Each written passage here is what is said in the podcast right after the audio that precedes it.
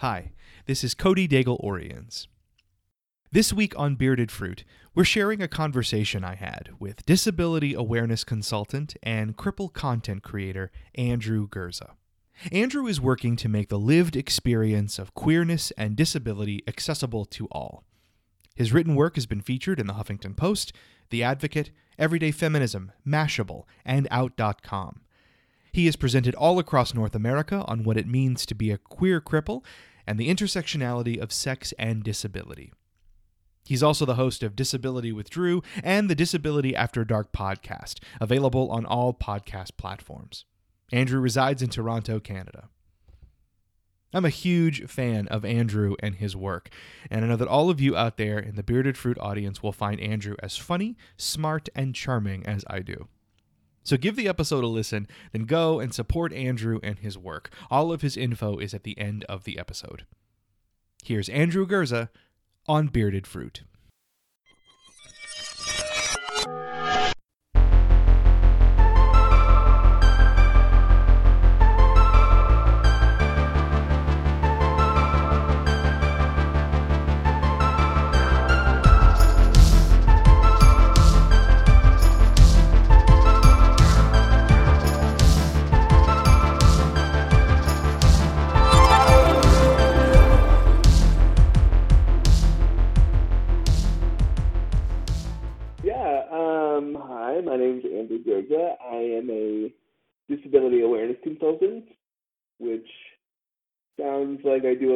Consulting, but actually it's a really cool term just for um, kind of work I do, and I I I use that term to say that I blog and I podcast and I write around and I present around the the lived experience of being queer and disabled.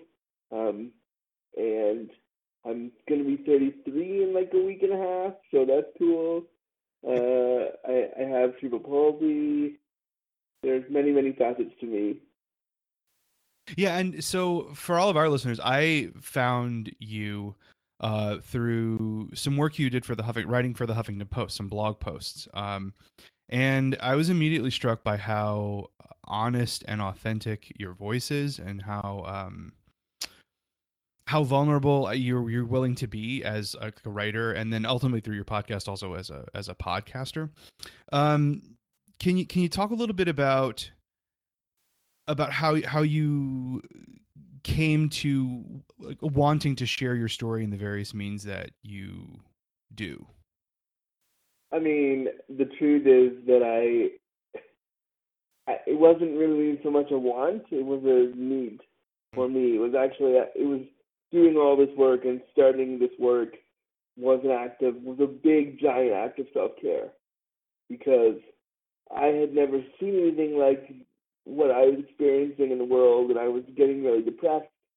A couple years ago I was kind of sitting at home feeling down on myself and feeling well, you know, I'm not gonna I'm, I'm never gonna see the disabled body and I was actually looking at a bunch of queer websites that's just looking for you know, to be quite honest, porn to watch and things to look at.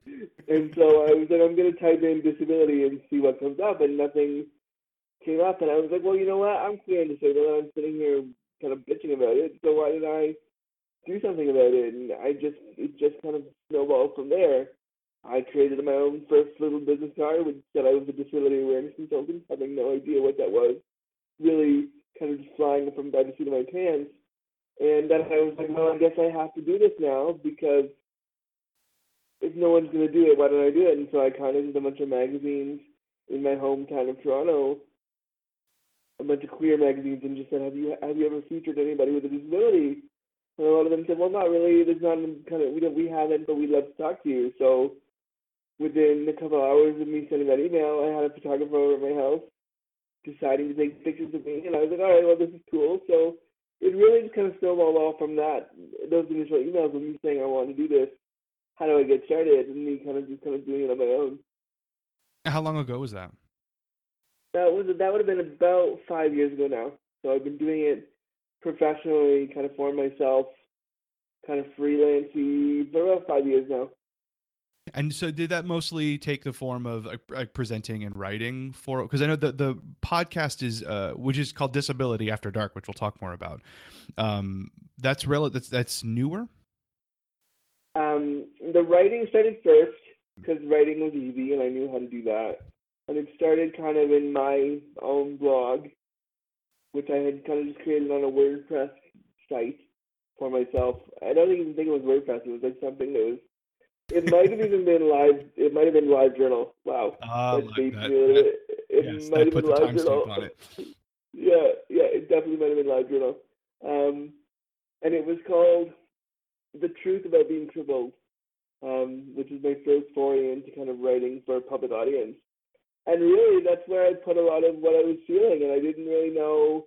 It had no. There was no branding to. Well, I mean, I guess there was the start of a brand to it, but there was no like it was just me sharing my feelings, and that's kind of how I've always approached it. Is like I want to share with an audience how disability feels, and then I was writing that stuff, and I, I said, you know, I'm gonna reach out to Huffington Post and just see what what could happen, and just see. So I tweeted, I tweeted the ex- the executive editor of Huffington Post, Queer Voices, like years ago now, and just said, hi, I want to write about disability and queer stuff can I pitch ideas? And he said, all right, send me a pitch. And I sent him um, the very first article that I ever really published for them, which was the misadventures of dating when you're queer and crippled. And they put it on they put it on their site, and I was like, okay, I guess this is a thing now. And I again didn't really think it was going to go anywhere, but they've you know they've allowed me to grow a platform. And even though they don't they don't currently pay their writers. What I appreciate about HuffPo is that they allow me to share my story and really grow and begin what I was what I wanted to do and what I'm doing now. And then how then so the after I read your stuff on Huffington Post, I started listening to your podcast, which is Disability After Dark, and um, because I I I, I listen to a lot of queer podcasts, both good larger ones and, and also indie ones, and I really love yours a lot. Um, That's you, yeah, you're well. I mean, you're like kind of a you're you're on more commutes than most people are in the car.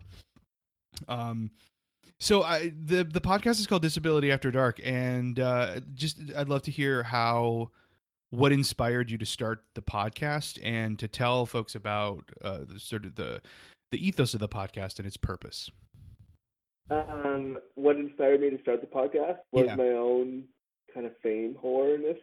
I wanted to just, I wanted, I'm not going to even pretend like that's not true. I think putting disability in the public eye is fun and it's exciting and it's different and I am a fame whore. I like, to be quite honest, because I was not given a lot of attention from the queer community when I was coming out and when I was growing up, and the way that I've been ostracized by the community through no fault of their own, just because people are shy about disability and sexuality. So if I can put it on screen, if I can do that, or put it in a podcast, or put it on in some media format that is going to get it out there, that that gives me like a lot of professional boners. So, mm-hmm. so I mean, it's I think it's really kind of important to put it out there. And so but I mean, there is another backstory to the podcast. I was doing a radio show for a little internet radio company here in Canada called Voices for Ability Radio, and they contacted me and said, "Would you do a weekly show for us that we will that we'll put on our network?" And I like, "Okay, sure, that's great." And they're still fantastic, and I still do work with them. But halfway through doing that, I said, "You know, I want to control this. I want to be able to put to to control the, the output. I want to be able to control the what people are seeing and how it's marketed. I want to do all that. So I decided. To, I said to them, "Listen, I'll still give you the shows, but I'd like to take it over." And so I just took it over and made it into a podcast, which was surprisingly easy because I'm not technically savvy in any way. So it was surprisingly simple for me to be able to do that. And then it just kind of grew from there. One of the things that I really love about the podcast is that uh, it's it's really it's hot. Like Is that so? So uh, a lot of the a, a, lot of what you talk about is is is about the intersections of, of disability, queerness, and and and sex. Um, and it like your podcast is hot. You know, I'm listening into the car. And go, yeah, hey, that's that's some of the stories are really funny. Um, but but but it's really hot and and i know as a as a person who listens to a lot of uh, other queer podcasts it's really not a voice or a story that we hear very often um and I, I would love to hear you talk about the that imperative for you about making sure that you're sharing yourself not just as a as a queer person who is disabled, but also as a as a queer person who is disabled and a sexual being. I I think it's important to share all that stuff. Really, really, really, really intimate stuff. Very rawly. I don't know if rawly is a word, but I'm gonna make you one right now. um, I think it's really important for us to share that stuff and be really open about it because it's something that we don't hear. Like you were saying, it's a narrative we don't hear. Um, and it's a narrative that we don't get to ever hear about disabled people who talk about their sex lives and the dirty and nitty gritty and the fun stuff and the difficult stuff. And that's not a narrative we hear. If we do talk about sex and disability, generally it's done from a very like safe, comfortable, like let's talk about sex and disability. Everybody deserves blah blah blah. Like that's how it's treated, and I that that pisses me the that, that I understand why it's treated that way, but it pisses me the fuck off to be quite honest with you. Um, it's uncomfortable for me to do it that way, and I think why not share? Why not put it all out there? And I'm very I, this kind of plays into my same horness, I guess. I don't mind. I don't mind showing myself because what other chance, what other opportunity will I have to do that? And if I can show you all of myself and be vulnerable, first of all, I think vulnerability is fucking hot.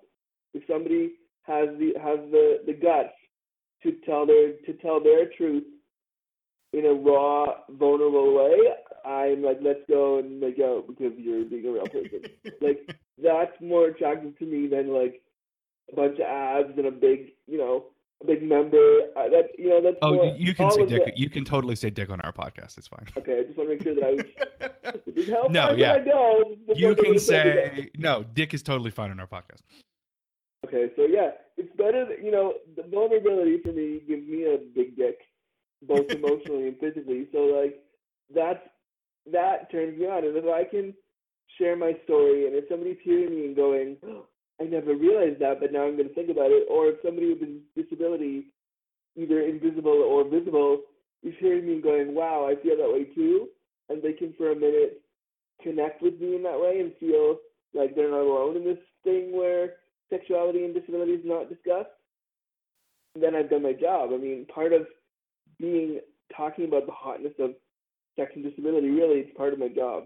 So I see it as a professional hazard to be that to be that upfront and direct, but it doesn't scare me. It actually makes me excited to be that vulnerable with an audience because then I know I'm creating good content.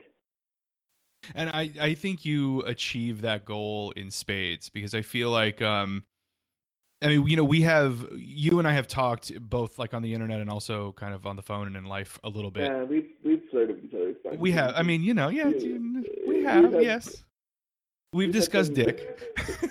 yes. um, but uh, you know, listening to your podcast, I I I feel like I like I know you, or I don't not that I totally know you, but you feel like a person that I know things about that you you're familiar to me. Uh, and so you really definitely do succeed in, in sharing an abundance of yourself in a in a very welcoming and positive way on your show, and I, I admire it tremendously. How long have how yeah, of course. How long has the podcast been um, up and running? This iteration of the podcast has been going since September seventh was the first show. We I just finished cutting the 39th episode, which will be out this coming week. Um, so so the probably around the 25th or 26th of April. Um, so it's been going for a few months now, and we have just surpassed 7,000 downloads, which is like blowing my mind. Awesome. Because I never really thought it was going to get that much attention. Hmm. And this is part of part of the, the, the way that ableism and you know, not believing in yourself as part of disability, the lived experience of disability comes out where even when I create stuff that I'm proud of, I never believe that it's gonna go anywhere because who's gonna listen to the guy in the chair telling the story about sex? Like who who really wants to hear from me? And so I have as much as I create this content and I also refer to myself not only as a disability awareness consultant but a crippled content creator. Um, when I create this content, I always feel like it's not good enough. I feel like it's not strong enough. It's not. No one's gonna. You know, no one cares about my about my my you know disabled sex life. So when I see those numbers and I see people tweeting about it or sending me reviews or asking me to be on the show, I'm like, okay, I've got you know, you've done your job. It's and I think it's it also is important because I don't have a nine to five job. I run my own kind of insular little self-contained company for myself, and to know that that is making waves as a disabled person is a big deal because typically people have told me that I should be in a nine to five job, that I should look for a real job, that this next thing I'm doing is a hobby. And I was like, no, guys, this is my career. Like, this is what I've built for myself. So I have a lot of respect for anybody who is othered or marginalized who's like, fuck it, I'm going to make my own way and I'm not going to care what other people think. I think that's yeah. I think that's well. I think you're fan. I think the show's fantastic, and actually, I feel like if I know my audience at all, they're going to really dig it too. So uh, yeah, everybody who's out there, uh, finish listening to this episode first before you ditch us and and go listen to Andrew's podcast. But make sure that you listen to his podcast as soon as you're you're finished listening to to ours. Like I, I will have to stop. Yeah, right. Like eh, as long as you finish ours first, you can you can head over to yours. Um, I, I'm curious to know if you have received any any any pushback to to the the the the degree to which you share yourself and your story, either to the podcast or you know people. Have you received any pushback? I've I received. I think people are afraid to push back a little bit because of mm. oh my god, I can't be offensive to the disabled guy. Um, but I have received a little bit of pushback. I wrote a couple articles for HuffPo last year about why we needed disabled porn stars, disabled queer porn stars, and kind of marketing myself as how I'd like to be in one, and somebody should hire me, and like I'm I'm here for this. And so like I was saying, we needed more disabled porn stars because because it would you know change representation and representation importance and all that stuff. So I wrote that article, I put it out, people liked it, and then almost immediately though once it was on HuffPo's uh, website, there were comments saying like, "Oh my God, nobody would listen to, nobody, nobody would watch a gay disabled porn person. They're gross. Like, who would sleep with a disabled person? It's gross. Like, there's just so much work. Um, that's disgusting. Like, ew. Why would you? Why would you? Why would HuffPost allow for this person to um, be a proponent of of porn and disability? That's gross. No, no. Like, so I have received pushback. I definitely, certainly have. And I welcome it because it means that I've done my job. My job is to create change. My job is to create conversation and hopefully turn you on at the same time. Um, and if you're so if you're so angry, if you feel the need to send me a tweet about it or put it on HuffPost's front page, then I've done my job. And so I try not to read the comments because it pisses me off sometimes. That's always but, a bad idea. Yeah, it's always a bad idea. Um, some people who have reviewed the podcast said the content was good but a little bit repetitive. Um, and I just said, well, you know, are you putting on a podcast? Not, if you're not, then you don't know. So like, yeah, I think, you. and you and you're you're a podcaster, so you know how hard it is to keep your material fresh. And that's kind of what I'm running into right now. We're nearing our 40th episode, and I'm sitting at home going, "Oh my God, how am I gonna? What am I gonna do for the next couple episodes? I have to. It needs well, to be turned and fresh, and wow." And particularly whenever you are creating a podcast that is uh, very specifically focused on a certain thing, you know, like we we talk about queerness, politics, and culture. Uh, while there's a lot that we can talk about, it's not like we can like end up having a conversation just about some movies that we liked because we liked them. Like we we we do tend to circle around the same things because we we have to. That's what our show is about. and I I think people who don't create content don't know how hard it is mm-hmm. to, to make that content go. And when it, when you're talking about something as niche and as like insular as sex and disability, you by the time you hit 40 episodes, like I'm about to hit 40 episodes in two weeks, and I'm like, oh my god, what am I gonna do? Somebody to help me. So then I start putting out questions on my social media because I don't know how I'm gonna make it fresh. So anybody who's listening who has questions about sex and disability that they want answers, let me know. You might be getting some because I feel like uh, like our I, I, our audience is pretty rad, uh, and I'm not sucking up to them just because I want them to keep listening. Um, but they they're. I kind of well, yeah. I mean, no, that's true. I I like I literally. I'm not even going to pretend. I I also enjoy the fame aspect of having a podcast and people knowing. Yeah, see, you're like it's pretty. Yeah, a little bit, um, a lot. No, uh, but I the, our audience is, is engaged, and so I like I'm really in, encouraging everybody who is listening. Make sure that you are not only listening to Andrew's podcast, but you're also interacting with him because I, I, I honestly Andrew's one of the coolest people that I've connected with in a in a while. He's uh, an incredibly smart, funny, rad dude. So make sure. Be a rad dude. I did. Yes, I I sure did. I like how it's 1984. you, you better watch it because I was. I mean, that's that's my time, man. Oh. Um, I so I I would.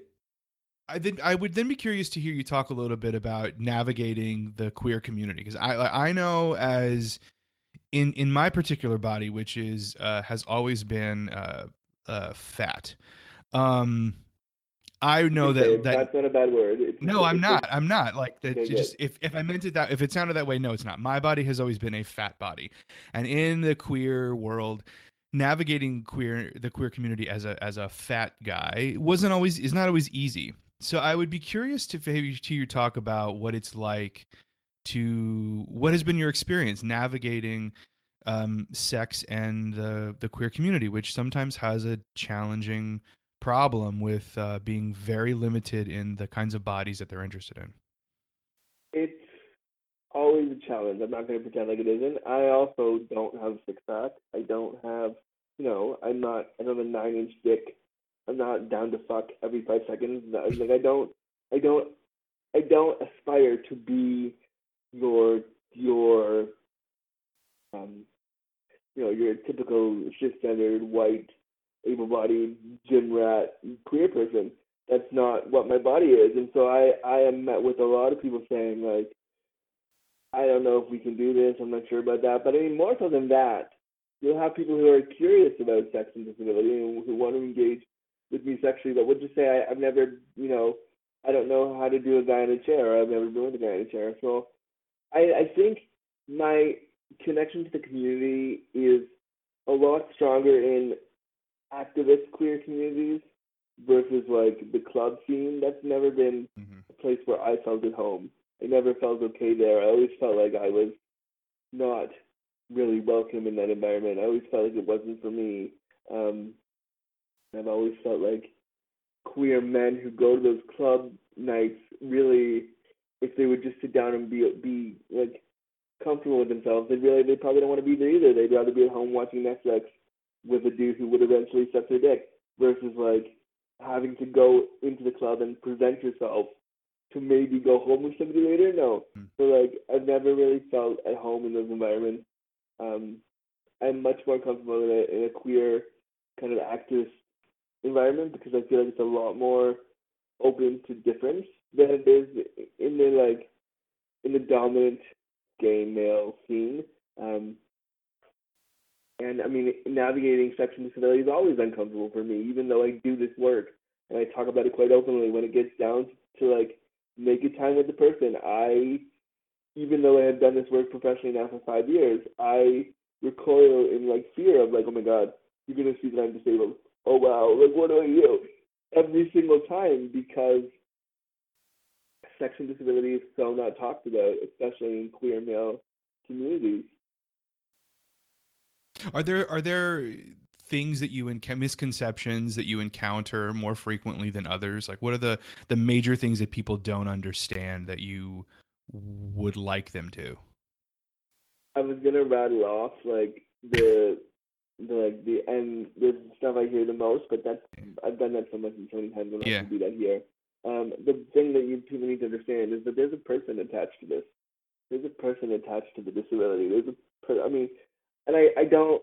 There's a there's a person that's attached to all the stuff that's happening. Um, so if you make a misstep or you say something inappropriate or you say something that's kind of gonna gonna hurt me, I'm gonna feel it. And so like remember that if you're uncomfortable with disability, you have to you should tell me first. Like tell me and we can talk about it openly as opposed to like getting down with me and then be like, Oh, I didn't realize this was a thing. Like Mhm. no, let's have it let's have a discussion first. Um and don't ask me if you're about to give me a blowjob if my dick works.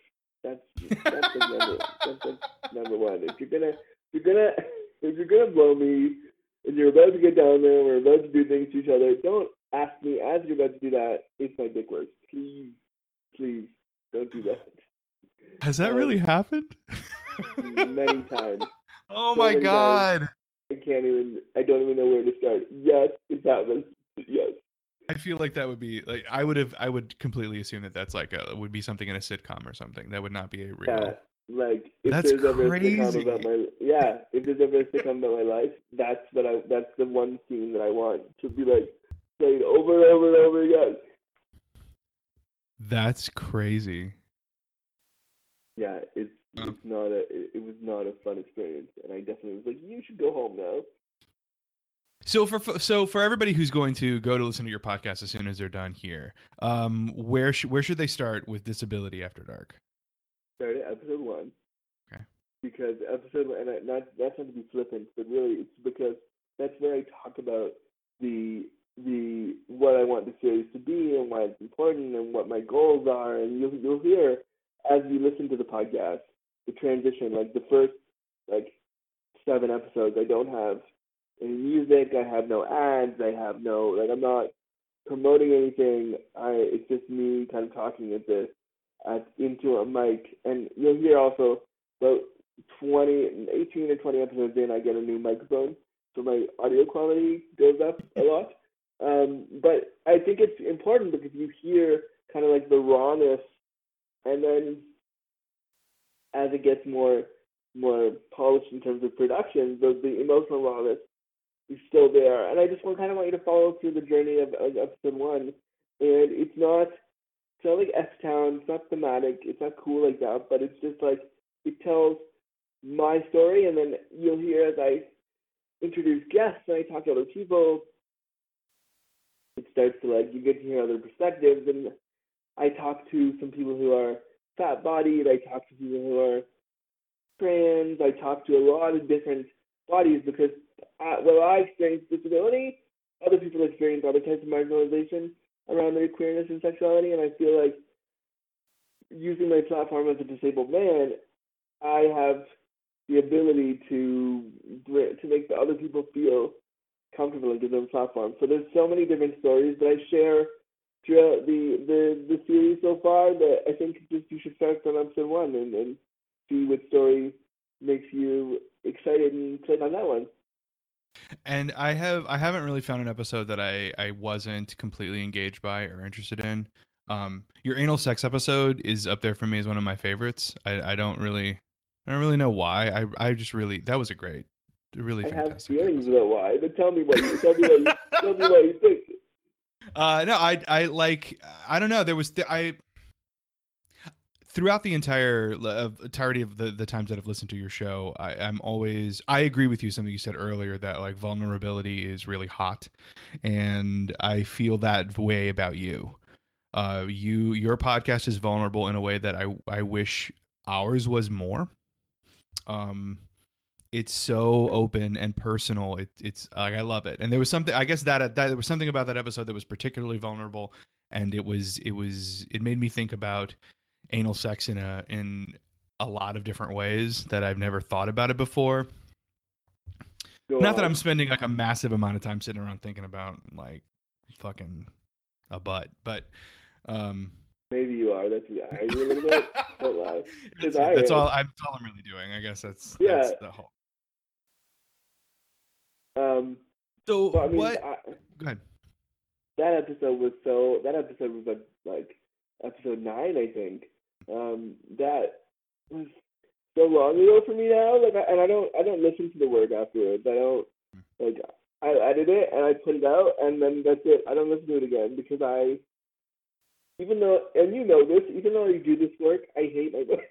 I don't. I just do it and I don't listen to it ever again because I don't want to hear. I want other people to hear and not. I don't have to. I don't want to hear it. How do you, as a podcaster, do you have the same like feelings about your own voice? I don't hate my voice. Um, I don't necessarily listen to episodes again just because uh, I I feel like I I mean I had the conversation. I don't I don't feel the need to go through them again. Uh, if I if I have to, if I feel like there's something I have to edit out or that. Um, but I don't know. I've I've I don't I don't hate my voice. Um, I definitely I definitely do Yeah. not like my voice now you have a great voice, Josh. one bit. And see, you're flirting again. Um, Documented. I cut, you, No. Um, you off. Well, Oh, I was going to ask you. So the the podcast is is heading near forty episodes. What what what do you see yourself doing or wanting to do, um, like in the next couple years? What what more would you like to be doing? I want to to be really honest with you. I've branched. I have another brand called Disaybled, D I S A Y B L E D, which has the word "say" in it to get us talking about the word disabled and the, the disability experience outside of sexuality. So I created this brand and this hashtag um, to get people talking about their lived experience with disability and um, to get people talking about the disabled experience and so I want to kind of be, I mean, again, back to my same hornets. I want to be an empire. I want it to be a big deal, and I want it to be on TV, and I want it to be on, I want to be on, I want to be asked to go to like big dinners and do big keynotes. And again, that's not only because I want to be a whore. That's because my mission is to bring disability and the experience of disability to the wider public in a way that is real. I think the way we talk about disability right now, generally, and not just in terms of sex, just generally, is very sanitized, very clean. We use politically correct language like person with a disability or sometimes the dreaded differently able or like words like that that I just don't connect with. I connect with words like disabled, disability, cripple, like queer, all these words that are a little bit left of center that I really take stock in because I'm left of center. I'm, I'm okay with that. And so I want this realness to be brought to an audience in a way that is real so we can start peeling away this like sanitized like and I love people in social justice, so I don't want to admonish them, but this really sanitized like buzzwordy disability kind of like veneer when we should just be telling our truth around the disabled experience. So I wanted to go global and I want both Disability After Dark and Disaybled to be my kind of staples in the in the uh, disability world and in the world generally. And then um, I don't know. I mean, I'd like it to be. I'd like to be a publicly, professionally famous disabled person. I I hope you are. Because then I'll then I'll then I'll know a famous person. That'll be then I'll be a fame whore and and then we'll have you back on. I know. more so than you are already. you know. No. Um. So uh, as I've said multiple times, just in the time we're talking, I I think you're fantastic, and the work that you're doing, I admire greatly and enjoy tremendously. Um. And I can't. I can't wait to see the more I can't wait to hear more of your podcast and see what you're going to be doing. Uh, from here on out, because I think I have no idea. Nobody does. Nobody does. Yeah. Um, so tell everyone in the Bearded Fruit audience. So how can they find you if they want to find your you and your work? How do they do that? Well, they can head over to my bedroom and no. Um, and if you listen to the can- podcast, you can learn all the things that you need to do once you get there. Yeah, exactly. So if they want to find out about me on social media, I'm on Twitter at Andrew Gurza. That's A N D R E W G U R Z A. Um, on my website, www.andrewgurza.com. You can find links to the podcast. I'm on every the, the Disability After Dark podcast is on every podcast app, Stitcher, um, Google Play, iTunes, it's everywhere. Um, and I'm really active on social media, so if you want to talk to me about stuff, uh, I'm more than happy to talk to somebody, even if they disagree with me. Um, I'd love to again plug my hashtag. So if you're listening to the podcast, please use Disability After Dark as the hashtag. If you're listening to, if you want to talk about the disability experience outside of sex, you can use the Disaybled hashtag, which is again D I S A Y B L E D, Disaybled. Um, and so I'm I'm everywhere. And if you want to email me, Andrew at andrewgurza.com. And we're gonna link to all that stuff on the episode page on our website. Um, and um, thank you for coming on our little show. I'm so, I'm so honored to have been asked to come on the show. I, I, I, I as a as a podcaster, I love being asked to be on shows now. Like I have started. Oh, also anybody who's listening to the podcast who wants on, I'm available for whatever you'd like. yeah, there, yeah, there you go. There you go. Um, so thank you, Andrew. Again, um, Andrew's podcast "Disability After Dark" is a really terrific listen, and you should definitely add it to your uh, your podcast playlist because um, it's really fantastic. Uh, his voice is unique and worth listening to. So, thanks again. Thank you so much. Appreciate it. Before you head off to listen to Disability After Dark or check out any of Andrew's written work, I wanted to make sure that you knew that Andrew has a Patreon page as well, which he didn't get a chance to mention during the episode. Uh, that address is www.patreon.com backslash Andrew Gurza. That's A-N-D-R-E-W-G-U-R-Z-A. Uh, if you like what he does, you should go over to the Patreon page and support him. As always, thanks for listening, and we'll see you next week.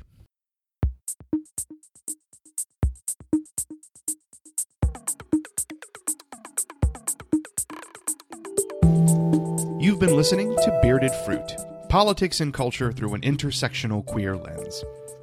Now, if you enjoyed this week's episode, head over to our website, beardedfruit.com, to get more info about this week's show and to check out some of our other web features, like our weekly Ask a Dad advice column or our Fruit Stands section, which gives you ways to bring the bearded fruit conversation into your community. You can also connect with us on Facebook at Bearded Fruit and on Twitter at Bearded Fruit Pod. And if you have some feedback on this week's episode, or questions to ask us, or just want to share an idea for an upcoming episode, give us a call at 860 785 0633. And don't forget to subscribe to the podcast on iTunes or find us on SoundCloud. And as always, thanks for listening.